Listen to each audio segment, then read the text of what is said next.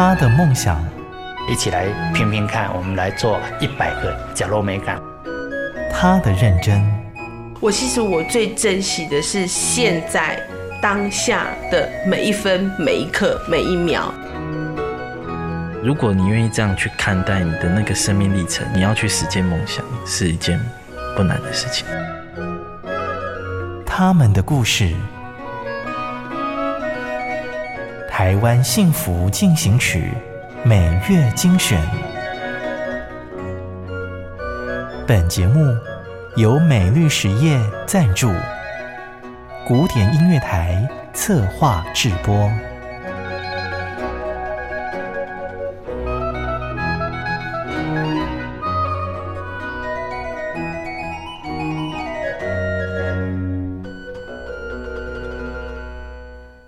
Test 的朋友您好，你现在收听的是《台湾幸福进行曲》，我是节目主持人廖婉君。过去几个月疫情的期间，我们远距采访，最近又开始面对面的实地走访了。我发现真实的碰面，那种交流的情绪非常的不同。你可以感受到对方讲述自己坚持理想这条路时候的那种激动的神情。额头上的汗就要滴到麦克风上的那一种，虽千万人吾往矣的感动。这一集的节目采访带回来的故事很精彩，和你分享，请你慢慢听。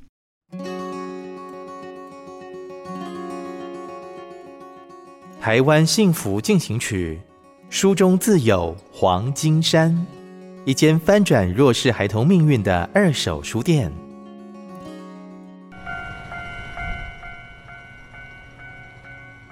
民雄火车站旁的这间书店，每天都会听到当当当的火车平交道声，仿佛预告着开往读书人上流社会的人生特快车即将进站。那一年，台北世贸馆长黄金山准备退休，远大理想就是回家乡嘉义民雄开书店。是我看到每一年的台北国际书展，整个人潮塞爆了信义特区。我突然间看到一零一最顶楼那个灯笼，我看到我的家乡，我的家乡没有书店呢，所以我那个时候就萌发了一个想法，来开一间二手书店，给家乡有一个知识互动平台。曾经从放牛班念到博士班的黄金山，一头热的把书先运来家乡，还让清寒学子免费拿书。但他发现好像是下错决定了。经过了大概开幕一个多月左右，店里面的小姐打电话给我，我还在世贸当馆长嘛。他说：“哎，馆长，你说我们很重要的、最重要任务就是清寒学生拿书不要钱，对不对？但是我跟你讲，一个半月下来，来免费来拿书的还不到七八个人呢，那还得了？从现在开始，所有清寒孩子来拿书不要钱之外。”每一个人每一次再领现金一百块回家，那这个人潮就塞爆了。本来没有计划的做课后辅导，为什么会做课后辅导？又经过大概两个月左右，我又从台北回来，有位来拿书的妈妈遇到我，她跟我说：“哎，馆长，我们下一次来的时候，可不可以只只领现金一百块，不要拿书？” 这个妈妈很好心，她说：“哦，我们每一次都带五六个孩子去。”那每一个孩子都都都拿了好多书，我跟你讲哦，家里一堆，没有人去翻一页，太可惜了。哇，我发觉我错了。这群孩子，家庭结构、生活文化、经济状况，阻断了他读书的这种认知，成绩烂成一团。你光说是没有意义嘛？所以我就回台北，赶紧打电话回嘉义，找补习界。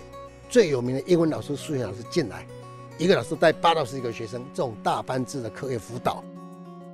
殊不知，这是第二个错误的决定。那有一天傍晚，我下了课，顺便来关心一下这边课业辅导的学生，他们在上课，我就过来问：哎，孩子，我请老师这样帮你做课业辅导，对你的学业有没有进步？孩子跟我说有。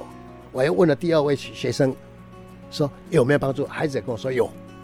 我就过来问老师，我说老师啊，嫁给那是双低呢，清寒学业低成就，因波参波横啊，基本上传单进门该帮忙你 啊，老师你这么辛苦帮我做这样的工作啊，不知道这样对他们工友有没有进步？老师也跟我说有，你知道吗？一个学生跟我说有，两个学生跟我说有，老师也跟我说有。我听到这三声有啊，我差一点晕倒。你看到了什么问题？因为他们在跟我讲，有的这样的表情跟声音呢、啊，是不敢瞪眼看嘛，不敢有力的说有。有一天晚上啊，我我在我的书房落地窗一打开，看到月亮。哎呦，这个问题这么简单，我怎么没有发现呢？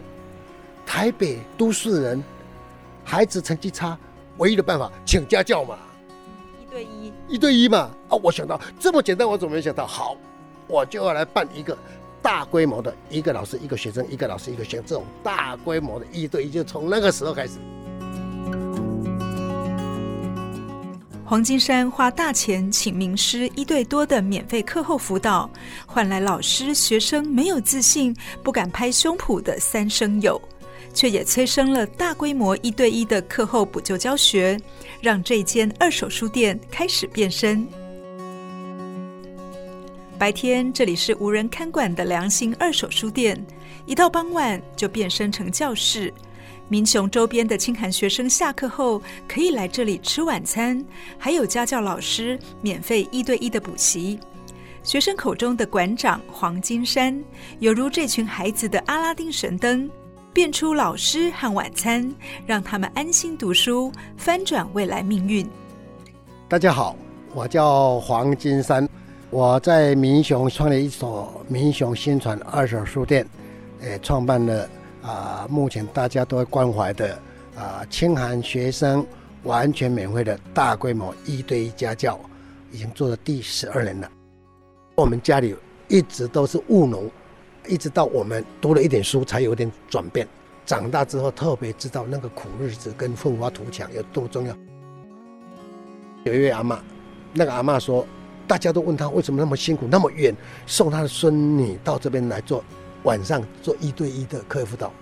阿嬷儿子跟媳妇离婚，留下三个孙子，最小男孩子四岁，另外一个国小女孩子一年级，国小女孩子三年级。儿子没有正常工作，打零工。阿嬷不会骑摩托车，也不会骑脚踏车，要养一个家就拾荒。但命运更凄惨，是一年级的女孩子。一年级读完了之后，学校把他判定叫学习障碍，然后去读资源班。他把他带到我这边来，我说好，我们就要来救他。老天爷有感动了。何文宁二年级来到这边完了之后，第一学期，哎呦，拿到校长的学进步奖状，平均八十几分，数学九十六分啊，哪里是原本考四分八分十二分？在黄金山的眼里，没有孩子可以被放弃。他一对一大规模家教成效显著，十多年来已经有两千多位孩子受惠。千金散尽，他仍坚持这条路必须走下去。我们有一个女孩子，国中二年级来，父亲开计程车过劳死，母亲挨骂，家里只有三姐妹，二年级到这边来，成绩偏偏。结果奋发图强，结果是全国中全校第一名毕业，拿到总统教育奖，红包这么厚带来要给馆长，因为他知道馆长已经油尽灯枯花完了。他说：“这个给馆长一定要继续办下去。”我能收吗？我不跟他说，他整个哭到不得了哭。我跟他说：“你的心意我百分之百接受到，馆长会撑到最后一刻。”黄金山把教育看得比什么都重要。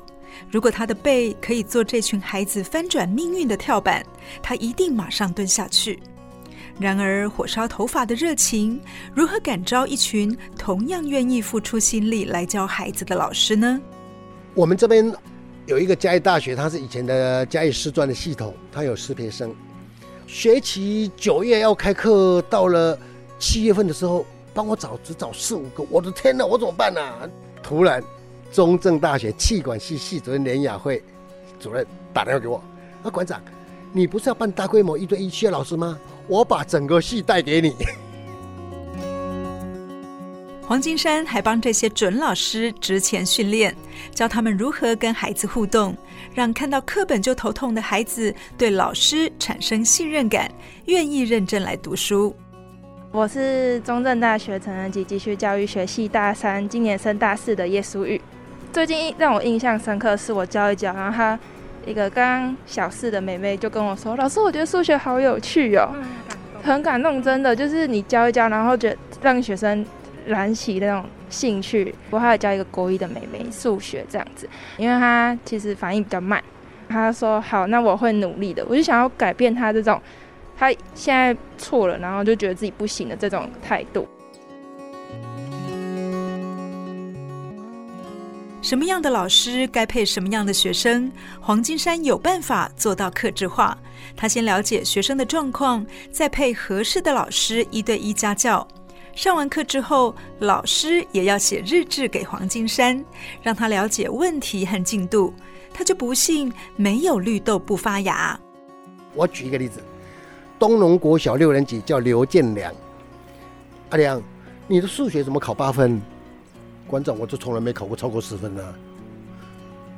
哦，那你是乱考的哦？我很认真哦。不可能的，认真考怎么可能考八分？我丢骰子都不止啊，对不对？你知道这个孩子在学校多么难过了七个钟头？那个第七堂课下课的放学的钟一打，书包一背冲出校门口，你知道他是什么心情啊？逃离恶魔岛啊！他凭什么背着书包再到我们新转来请老师一对一哦？当老师的不知道他心态，你怎么解决他问题？所以你能够翻转命运，是你你要比传教士还要传教士的精神，让他变成一种神圣使命。孩子们、青年人比用钱请的啊还冲还负责任呢、啊。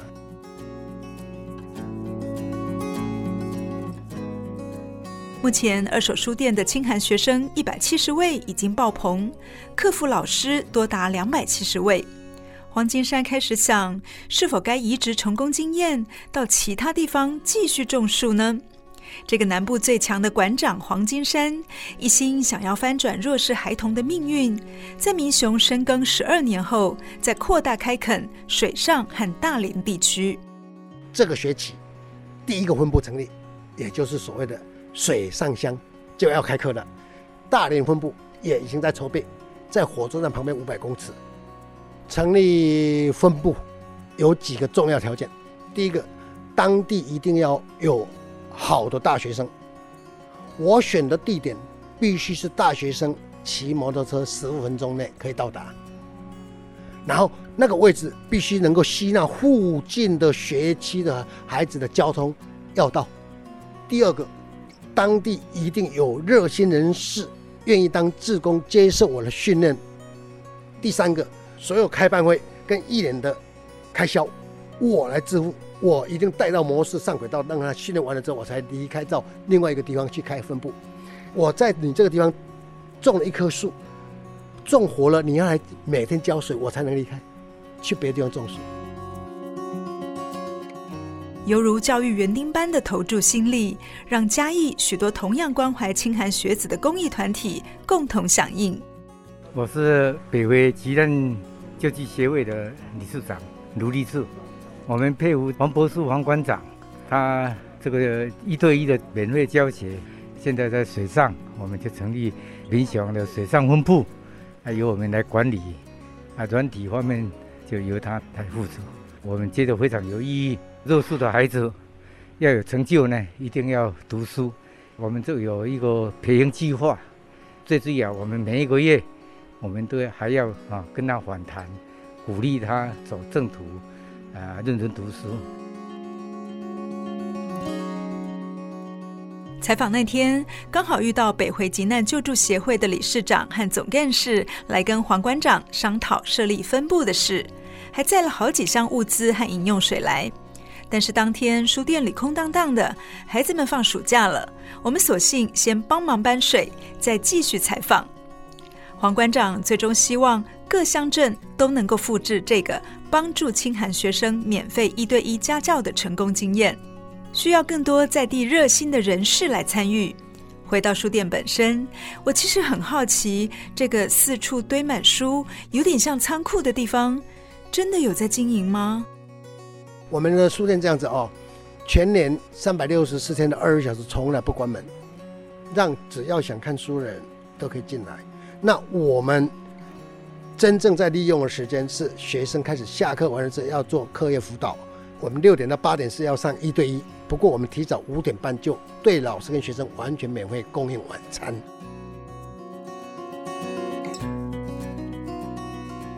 有一本书叫《解忧杂货店》，传说写信给这间杂货店许愿，能够帮你消烦解忧。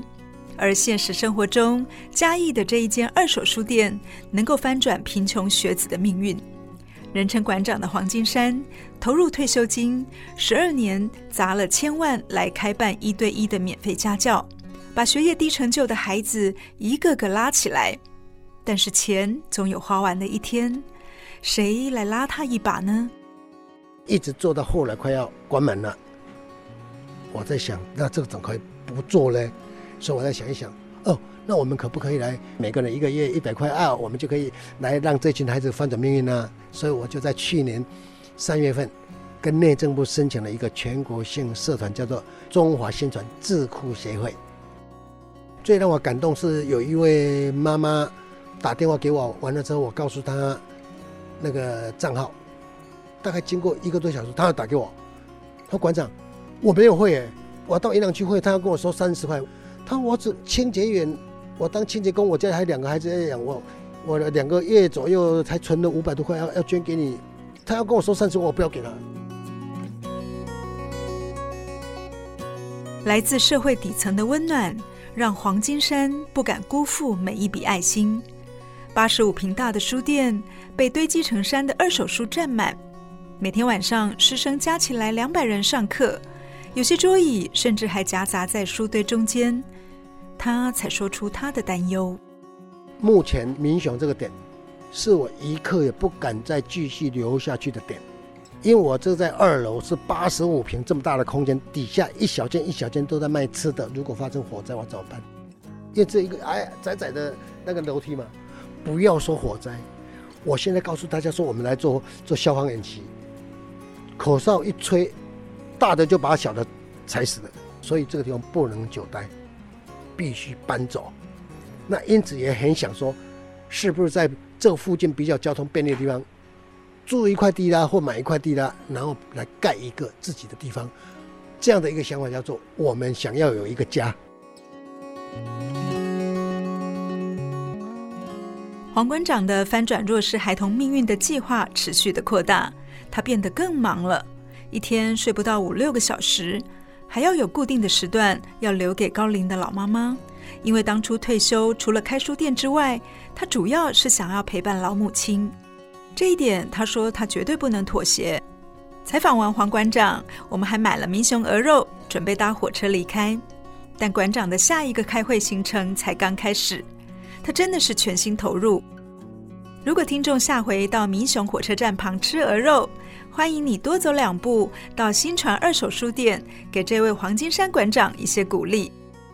不过，我是希望到时候二手书店已经找到了新的据点，有一个自己的家了。